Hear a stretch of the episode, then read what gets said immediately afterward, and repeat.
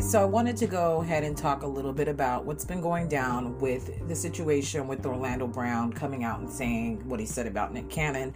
We'll also be talking about what happened with Nick Cannon and Eminem this hour. So make sure that you tune in for the rest of this segment of RadioTube TV on our website, radiotubetv.com. I'm your host, DJ Harmony, and let's go ahead and get into it. So, uh, allegedly, Orlando Brown is saying that Nick Cannon did some things to him. I'm not going to say what those are here because we're on YouTube and you know everything is all filtered and you can't say this, you can't do that. You know, it's just like being censored even though we're in the United States, we still can't have freedom of speech, which makes no sense whatsoever, but that's where we're at. So, you know, this is on the heels of after, you know, being on uh, Vlad TV saying that Prince had it coming and all these different crazy cryptic messages he's been making. So I- I'm not sure I believe him, but again, you know, he is saying a lot of crazy things about Nick Cannon, saying that he likes to go the other way. And I haven't seen his response yet, so we'll see what he says about that. We also have some reports that the song that he did about Eminem was whack. And why now? Like, why wait till now to make this diss track? Are you, you know, maybe he has an album coming out. I'm not really sure.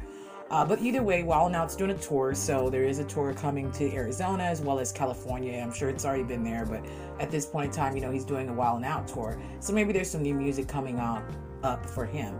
So apparently, this beef between Eminem is because of what he said about Mariah. Mariah said that he was obsessed with her, and needless to say, you know, he probably was. You know, who, what man ain't that loves Mariah isn't obsessed with her? But that's just me, my own way of thinking on that. Otherwise, you go ahead and chime in on what you think about Orlando Brown. I don't really want to say too much because I don't want to like act like I know what really happened. I wasn't there. But he says that Nick Cannon offered to do something to him. So make sure you comment below on whether or not you think it's true or not. I don't think that he went down on him. I think that he's just trying to get attention and clout chasing. Maybe he has a new project coming up soon. But he's been kind of quiet recently. So I think sometimes when we see people like Apryl Jones and different people like that, they're doing a media tour and they just want to be seen and heard, so they'll say anything to get attention. Um, but you go ahead and judge on that situation yourself. Go ahead and comment below. My name is DJ Harmony, and you're listening to Ear to the Streets News Update. This is a flash news update. We'll go in on this story a little bit more later.